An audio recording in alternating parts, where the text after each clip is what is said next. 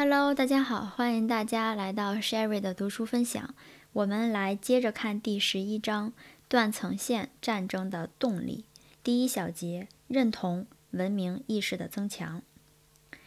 断层线战争都经历加剧、扩大、遏制和中断的过程，然而却极少的得到解决。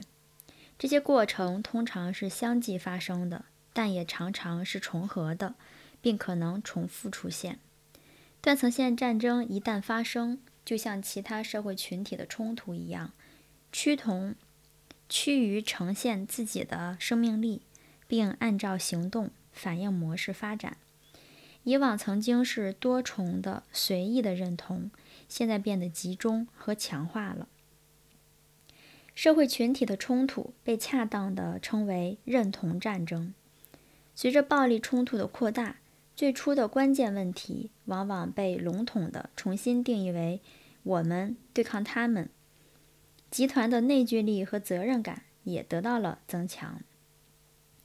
政治领袖扩大和深化了他们对种族和宗教忠诚的号召力。相对于其他认同，文明的认同增强了。一种类似于国际关系中安全困境的仇恨动力出现了。在其中，双方的恐惧、不信任和仇恨彼此助长，双方都把善与恶之间的差别戏剧化和夸大了，并最终试图将这种差别转化为生者与死者的根本差别。随着革命的演进，温和派、吉伦特派和孟什维克派败在了激进派、雅各宾党人和布什维尔。布尔什维克党下，在断层线战争中，往往出现类似的过程。温和派抱着如自治而不是独立这样的较有限的目标，不可能通过几乎总是从一开始就失败的谈判来达到这些目标，就被想通过暴力达到更极端目标的激进派所补充或者取代。在摩洛摩洛人与菲律宾人的冲突中，最主要的暴动组织摩洛民族解放阵线，首先得到了立场更极端的摩洛伊斯兰解放阵线的补充，然后又得到了立场甚至更为极端、反对其他组织与菲律宾政府达成停火协议的阿布赛义夫组织的补充。苏丹政府在二十世纪八十年代采取了日益极端的伊斯兰主义立场。九十年代初，暴动的基督教组织分裂了，产生了一个新的组织——南苏丹独立运动。他提倡的是独立，而不仅仅是自治。在以色列人同阿拉伯人之间正在进行的冲突中，当主流派的巴勒斯坦解放组织开始与以色列政府谈谈判之时，穆斯林兄弟会的哈马斯组织便对巴勒斯坦解放组织发动了挑战，谴责他背叛了巴基斯坦人啊巴勒斯坦人。与此同时，以色列政府参加谈判，招致了以色列极端主义宗教组织的抗议，甚至暴力反对。一九九二年到一九九三年，随着车臣与俄罗斯冲突的加剧。杜达耶夫政府开始为车臣民族主义分子中最激进的派别所支配。该派反对任何迁就莫斯科的行为，于是较为温和的力量被推到在野派的位置。在塔吉克斯坦也发生了类似的变化。随着九二年冲突的升级，塔吉克民族主义民主集团的影响逐渐为伊斯兰主义集团所取代。后者在动员贫苦农民和城市不满青年方面更为成功。随着较年轻的领导人开始向传统的较实用的宗教上提出挑战，伊斯兰教徒的言论也变得日益激进。一位塔吉克领袖说：“我不再使用外交辞令，而是开始使用战斗的语言。面对俄罗斯人在我家乡造成的形势，它是唯一的语言。”在波斯尼亚穆斯林民主行动党内，以阿利亚伊泽特贝戈维奇为首的更为极端的民族主义派别，变得比哈里斯·希拉季奇领导的较宽容的、具有多元文化倾向的派别更有影响。极端主义者的胜利不一定是持久的，他们的暴力行动并不比温和的妥协更有可能结束断层线战争。当死亡和破坏造成的代价日益增长，而人们看不到前景时，双方内部的温和派就可能站出来，再次指出所有暴力行动是无意义的，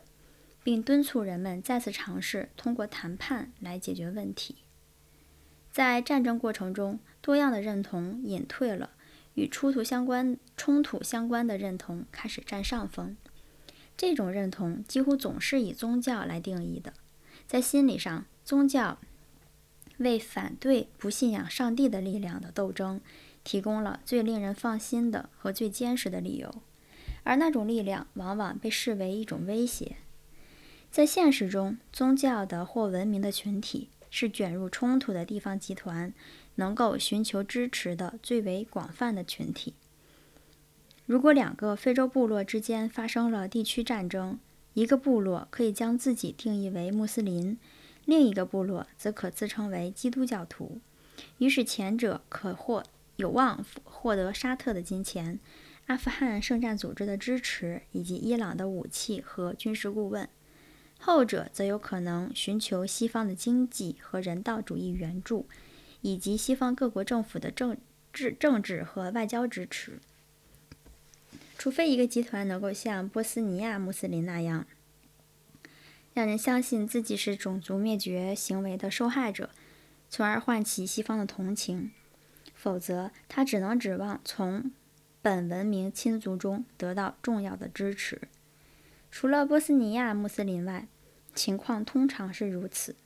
断层线战争就其定义而言，具有广是具有广泛联系的地区集团间的。区域战争，因此这种战争促进了参与者的文明认同。尽管在其他文明的断层线战争参与者中，文明的认同也得到了加盟加强，但在穆斯林之中尤为普遍。断层线战争可能会源于家族、部族或部落冲突，但由于穆斯林世界认同的 U 型分布，随着斗争的发展。穆斯林参与者很快就会寻求扩大他们的认同，并向整个伊斯兰世界发起呼吁。甚至反原教旨主义的世俗主义者萨达姆·侯赛因也是如此行事。一位西方人指出，阿塞拜疆政府也照样在打伊斯兰牌。在塔吉克斯坦，在一场由塔吉克斯坦内部的地区冲突演化而成的战争中。反派者逐步地将其事业定义为穆斯林的事业。在19世纪北高加索人和俄罗斯人的战争中，穆斯林领袖沙米尔自称为伊斯兰主义者，在伊斯兰教和抵抗俄罗斯征服的基础上，团结了十几个民族集团和语言集团。20世纪90年代。杜达耶夫利用八十年代在高加索发生的伊斯兰复兴运动，推行同样的战略。他得到了穆斯林教士和伊斯兰政党的支持，并手持《古兰经》宣誓就职，甚至就是在叶利钦得到了东正教牧首的祝福之时。一九九四年，杜达耶夫建议车臣成为按照伊斯兰教教法管理的。伊斯兰国家，车臣军人佩戴着饰有车臣圣战的绿色围巾，在进入战斗时高呼着“真主保佑”。同样，克什米尔穆斯林的自我认同从包括穆斯林、印度教徒、印佛教徒在内的区域认同或印度世俗主义者的认同，而转到第三种认同，反映为。穆斯林民主主义在克什米尔的兴起和伊斯兰原教旨主义价值的跨国传播，它使得克什米尔穆斯林感到自己既是伊斯兰巴基斯坦的一部分，又是穆斯林世界的一部分。一九八九年反对印度的暴动最初是由一个相对世俗并得到巴基斯坦政府支持的组织领导的。后来，巴基斯坦的支持转向了伊斯兰原教旨主义集团，于是这些集团变成了主角。这些集团包括铁杆暴动者，这些人似乎要为圣战而继续进行圣战，不论希望和结果是什么。另一位观察家报告说，民族主义情感由于宗教的差异而高涨。伊斯兰战斗精神在全球的崛起，鼓舞了克什米尔暴动者，破坏了克什米尔印度教徒和穆斯林相互容忍的传统。对民文明的认同在波斯尼亚急剧加强，特别是在穆斯林社群中。历史上，社群认同在波斯尼亚并不强烈。塞尔维亚族、克罗地亚族和穆斯林作为邻居和平地生活在一起，相互通婚很普遍，宗教认同也很弱。穆斯林被称为不去清真寺的波斯尼亚人，克罗地亚族是不去天主教堂的波斯尼亚人，而塞尔维亚族则是不去东正教堂的波斯尼亚人。然而，一旦广泛的拉斯南斯拉夫认同被破坏，这些随意的宗教认同便有了新的意义，在斗争开始后又得到了加强。多元社会群体主义消失之后，各集团便越来越认同于各自的更广泛的文化共同体，并根据宗教来自我界定。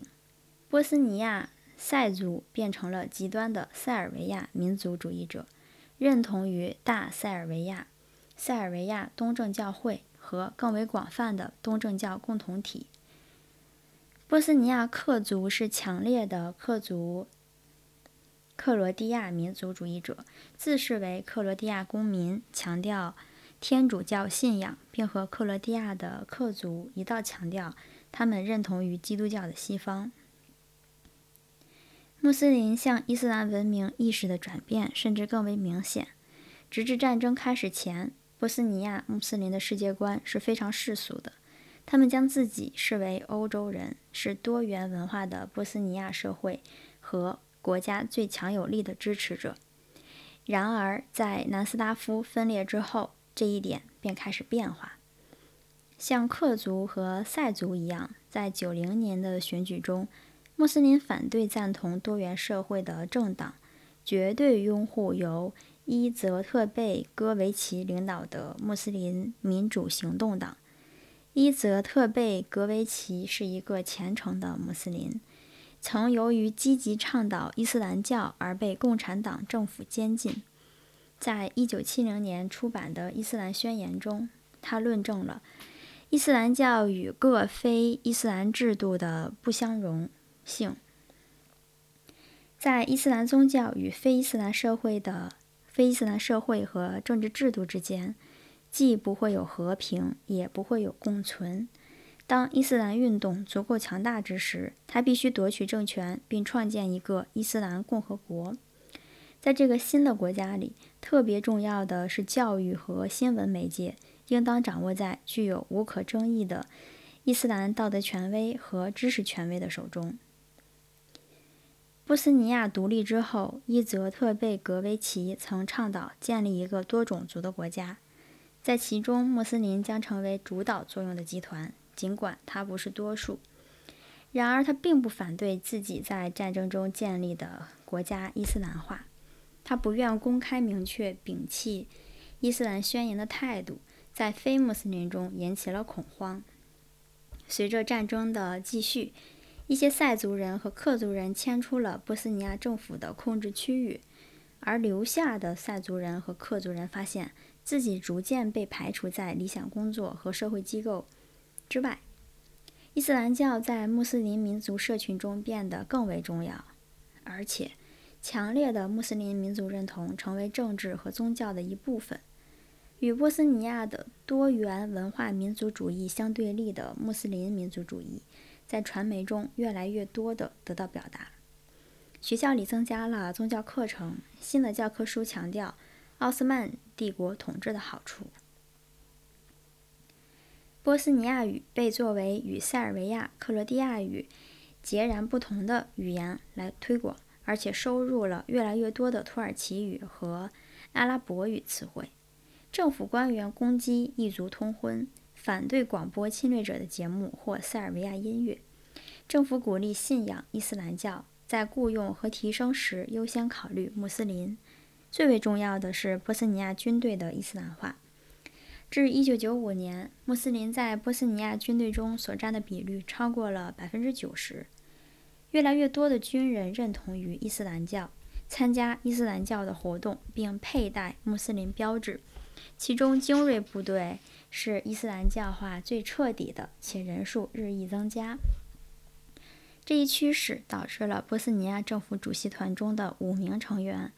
包括两个克族人和两个萨族人，向伊泽特贝格维奇提出抗议，但遭到了他的否决，还导致了具有多元文化倾向的总理希拉季奇于九五年辞职。在政治上，伊泽特贝葛维奇的穆斯林民主行动党扩大了对波斯尼亚国家和社会的控制。到九五年，他已主宰了军队、民政机构和公共企业。据报道，不属于这个党的穆斯林，更不用说非穆斯林，发现他们已难以找到像样的工作。对他持批评态度的人谴责道：“这个党已成为以共产党政府习性为标志的。”伊斯兰独裁主义的工具。另一位观察家报道说，穆斯林的民族主义变得更加极端。他现在还毫不顾及其他民族的情绪。他是新晋占占据优势地位的穆斯林的财产、特权和政治工具。新穆斯林民族主义的主要结果就是趋向民族同质化。伊斯兰原教旨主义在决定穆斯林的国家利益时，也日益获得了主导权。由战争和种族清洗造成的宗教认同的强化，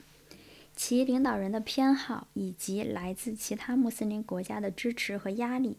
缓解但明显的将波斯尼亚从巴尔干的瑞士变为巴尔干的伊朗。在断层线战争中受到刺激的双方不仅强调本文明的认同，而且强调对方的文明认同。在区域战争中。各方都认为自己不仅是在与另一个区域的种族集团作战，而是在与另一个文明作战。这个威胁由于一个主要文明的各种资源扩大和增强了，于是失败就不仅是它本身的失败，而且是它所属文明的失败。因此，它所属的文明最迫切的需要就是在冲突中团结起来支持它。区域战争被界定为宗教战争，民族的冲突将对人类相当大的部分产生影响。二十世纪九十年代初，东正教和东正教会排解了俄罗斯的其他教派，其中最主要的就是伊斯兰教，再次成为俄罗斯民族认同的核心因素。俄罗斯人发现，把在塔吉克斯坦发生的部族和宗教间的战争。俄罗斯与车臣之间的战争定义为可以上溯到几个世纪前东正教与伊斯兰教之间更为广泛冲突的一部分，是符合自己利益的。而他的区域对对手们是信奉伊斯兰原教旨主义，承担圣战任务，并且正在成为伊斯兰堡、德黑兰、利雅得和安卡拉的代理人。在南斯拉夫，克罗地亚人把自己视为保卫西方、抵御东正教和伊斯兰教进攻的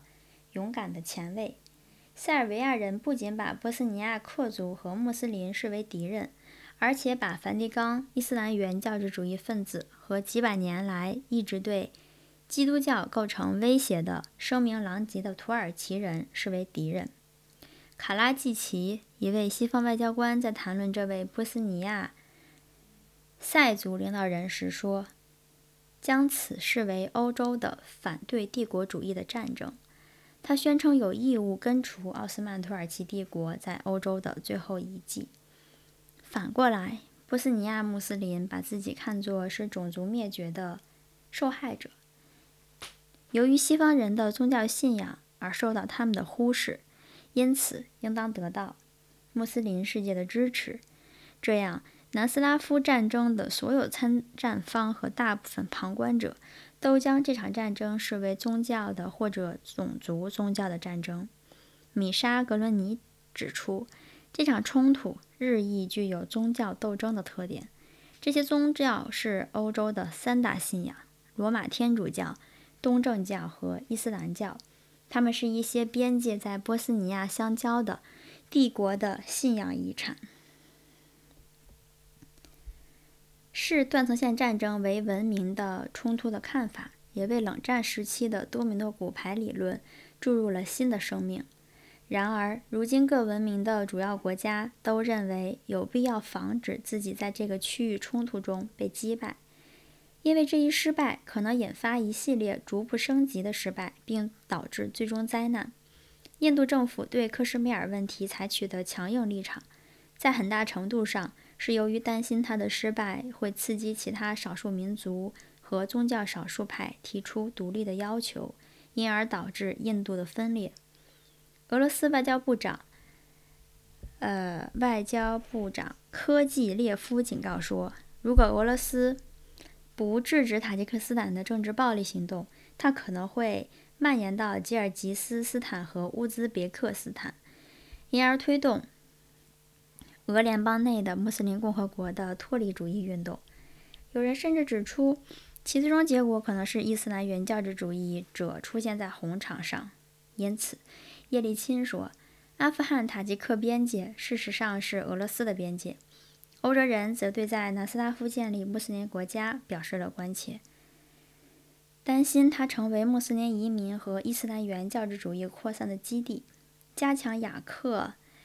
呃希拉克提到提到的欧洲的伊斯兰化，克罗地亚的边界事实上是欧洲的边界。随着断层线战争的加剧，双方都尽量诋毁对方，常常把对方形容成非人的恶魔，以证明杀害他们是合法的。叶利钦在谈到车臣游击队时说：“疯狗必须处死。”印度尼西亚将军苏特里斯诺提到1991年在东帝汶发生的大屠杀时说：“